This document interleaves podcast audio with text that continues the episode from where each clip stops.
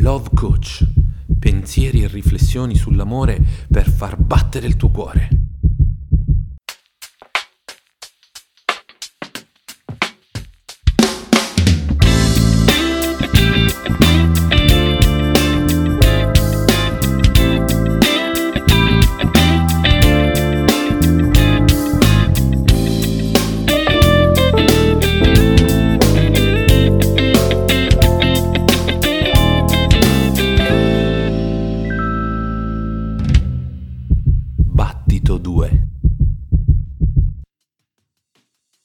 Ciao e benvenuto a questo secondo battito di L'amore è maleducato. Io sono Ettore Amato e questo è il primo podcast interamente dedicato all'amore.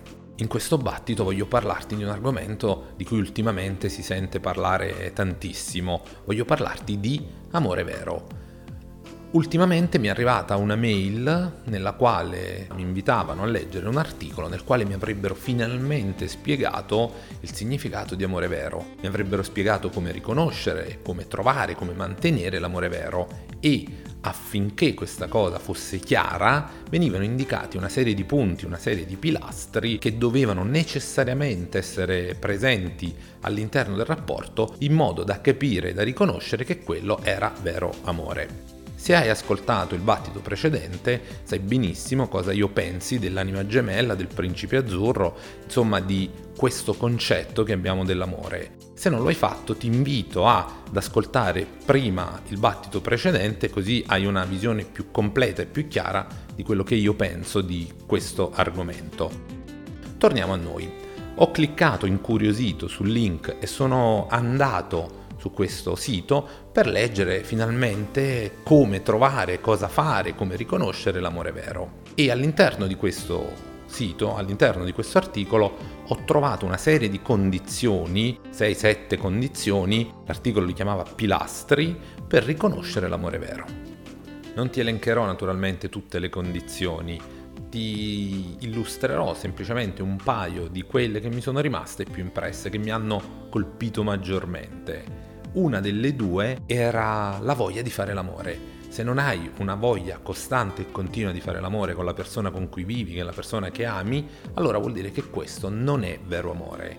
L'articolo diceva addirittura che devi avere questa voglia anche a 80-90 anni, quindi se quando avrai 80 anni, 90 anni, 100 anni non avrai una voglia costante di fare l'amore con la persona con cui stai, con cui vivi, con la persona che ami, allora mi dispiace per te, ma a quel punto saprai che non è più vero amore, non sei più innamorato di questa persona. Un'altra condizione per capire il vero amore era quella di fare progetti insieme, a medio termine, a lungo termine, a brevissimo termine, insomma, fare progetti insieme. Come se bastasse decidere di comprare una casa, di comprare un'auto, dove andare in vacanza, il numero di figli da fare per eh, essere certi che quello che stai vivendo è vero amore. A questo punto mi sono chiesto, ma che visione abbiamo dell'amore e cosa significa per noi vero amore? Come ti dicevo prima, io non credo più di tanto nella nell'anima gemella, non credo più di tanto nel principe azzurro, non credo più di tanto nelle principesse. Credo che abbiamo una visione dei pensieri sull'amore che non sono proprio corretti, che non sono proprio potenzianti, perché se fossero corretti, se fossero pensieri potenzianti, allora intorno a noi avremmo tutte persone felici, avremmo tutte persone che vivono l'amore in un modo pieno, Invece basta guardarsi intorno per comprendere, per capire, per vedere quante persone non sono felici, non vivono l'amore nel modo giusto, perché si parte da concetti tipo appunto questo del vero amore. Io non credo che l'amore sia vero o falso, io credo che l'amore sia sempre vero, perché se non è amore, allora non può essere un amore falso, non è amore, punto. Quindi non possiamo dire che esiste un amore vero o un amore falso, possiamo dire che esiste l'amore è un qualcosa che non è amore. Le emozioni che proviamo quando siamo innamorati non possono essere vere o false, esistono, sono lì, le proviamo, ci fanno piangere, ci fanno ridere, ci fanno gioire, ci fanno immaginare, ci fanno desiderare, sono presenti, sono emozioni vere, sono cose che sentiamo nello stomaco, quindi non possiamo dire che qualcuno può provare delle emozioni vere o provare delle emozioni false, fingere di provare queste emozioni. Se non ci sono, o se c'è troppa sofferenza, non possiamo dire che quello è un amore falso, possiamo semplicemente dire che non c'è più amore. Oppure che l'amore sta andando via, che prima c'era e ora invece non c'è più. Ma non è un finto amore, semplicemente non c'è più amore. A sentire invece i discorsi di tante persone oggi, di tanti guru, di tanti novelli Cyrano, esiste un amore vero che è fatto di tecniche, di strategie, di pilastri e un amore finto che però io onestamente faccio fatica a individuare, faccio fatica a capire cosa sia, faccio fatica a comprendere. L'amore per me invece non può essere ridotto semplicemente a una tecnica. Lì possiamo parlare magari di, di, seduzione, possiamo parlare di altro, ma sicuramente non possiamo parlare di amore. Non può essere un qualcosa così di organizzato. L'amore per me è semplicemente, e dico semplicemente magari fosse così semplice, ma l'amore è fatto di conoscenza, conoscenza innanzitutto di se stessi, partire da se stessi, cercare di guardarsi dentro per capire cosa vogliamo da un rapporto, cosa ci aspettiamo da un rapporto, cosa cerchiamo nella maniera più chiara possibile nell'altra persona. E poi nel momento in cui incontriamo quest'altra persona, conoscenza di questa persona, conoscenza di cosa si aspetta lei dal rapporto, conoscenza di come vede il rapporto lei. Dopodiché deve esserci l'accettazione, devo accettare i miei limiti, i miei difetti o quelli che io penso siano difetti, devo accettare come sono. E allo stesso tempo devo accettare l'altra persona, devo accettare i suoi limiti, devo accettare il suo modo di vedere le cose, devo accettare i suoi difetti. Che poi attenzione, quando parliamo di difetti è sempre un qualcosa di molto soggettivo, perché quello che per me può essere un difetto, per altre 10, 100, 1000 persone può non esserlo. Quindi devo accettare l'altra persona per com'è e allo stesso modo l'altra persona accetterà me. E alla fine deve esserci la voglia di condividere. Condividere le nostre vite, condividere quello che abbiamo, condividere i momenti belli, condividere i momenti meno belli. Insomma, condividere un qualcosa che ci faccia crescere insieme, che ci faccia essere migliori. Stare insieme, condividendo quello che abbiamo, deve renderci migliori.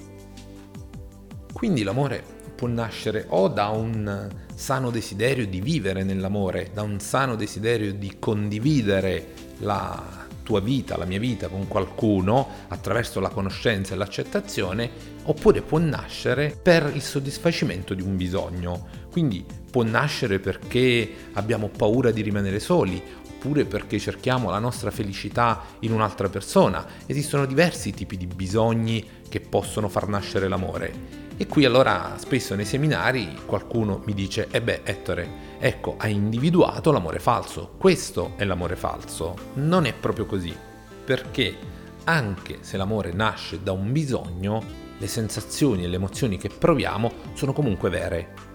Perché se non proviamo emozioni, come dicevamo prima, se non ci sono emozioni, allora non è proprio amore, non nasce amore. Possiamo chiamarlo in un altro modo, possiamo chiamarlo convenienza, opportunità, eh, chiamiamolo come vogliamo, ma non chiamiamolo amore. A prescindere da cosa l'amore nasca, quindi se nasce da un sano desiderio di condivisione, come dicevamo prima, o nasce da un bisogno, è comunque amore vero.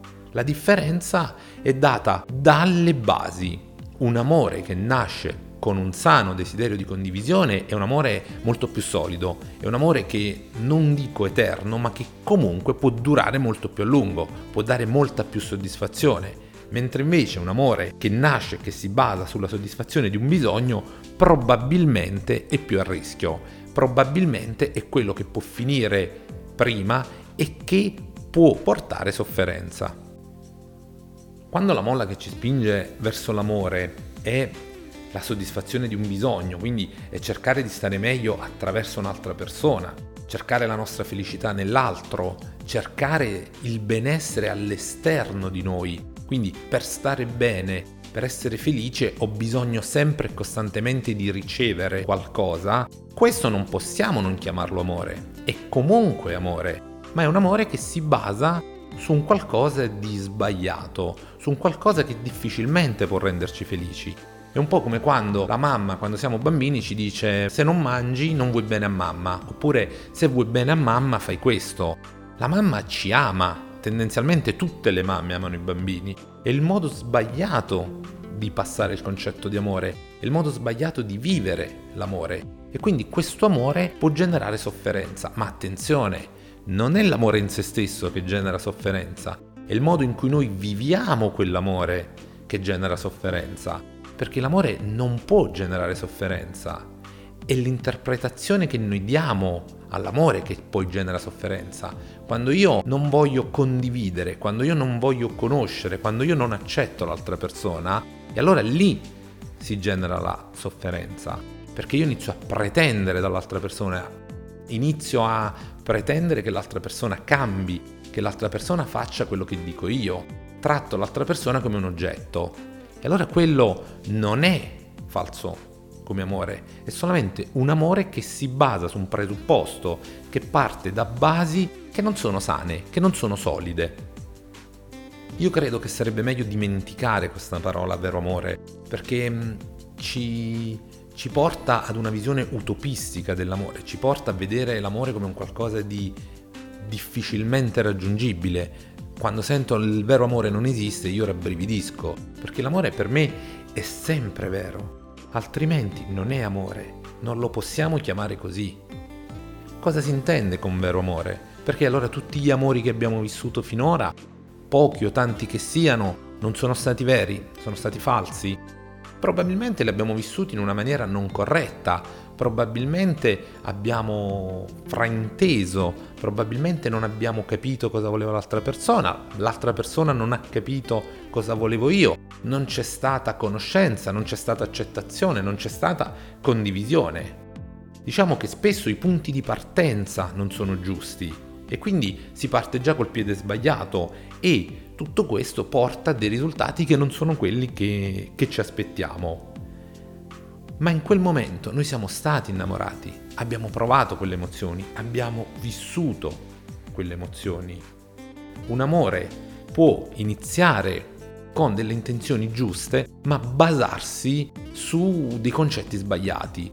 Immagina tu sei un turista che arriva a Napoli, nella mia città, e da Piazza Garibaldi vuole andare a vedere il mare, vuole arrivare a Mergellina a vedere il mare. Allora dallo zaino tira fuori la mappa, la apre e inizia a spostarsi seguendo quella mappa. Però non è la mappa di Napoli, immagina che quella è la mappa di Milano. Quindi le intenzioni sono giuste, il turista vuole arrivare al mare, chi inizia un rapporto vuole vivere un amore pieno e sano, però parte da concetti che non sono corretti parte con una mappa sbagliata, quindi parte con una mappa basata sul se mi ami devi, sull'amore e sacrificio e su tanti altri concetti che comunque vedremo all'interno di questi battiti, concetti che affrontiamo all'interno dei seminari. Semplicemente cercare di vedere, provare a vedere l'amore partendo da nuovi punti di vista. L'amore maleducato vuole fare questo. Il podcast vuole fare questo vuole farti vedere l'amore da un nuovo punto di vista. Quindi iniziamo a eliminare tante parole che normalmente utilizziamo sull'amore. L'amore è sempre vero, non esiste un amore diverso dagli altri, esiste un amore che parte da concetti, da presupposti giusti, con la mappa giusta, e un amore che invece parte semplicemente per la soddisfazione di un bisogno, parte da concetti che difficilmente potranno poi portarci alla gioia, alla serenità, alla felicità.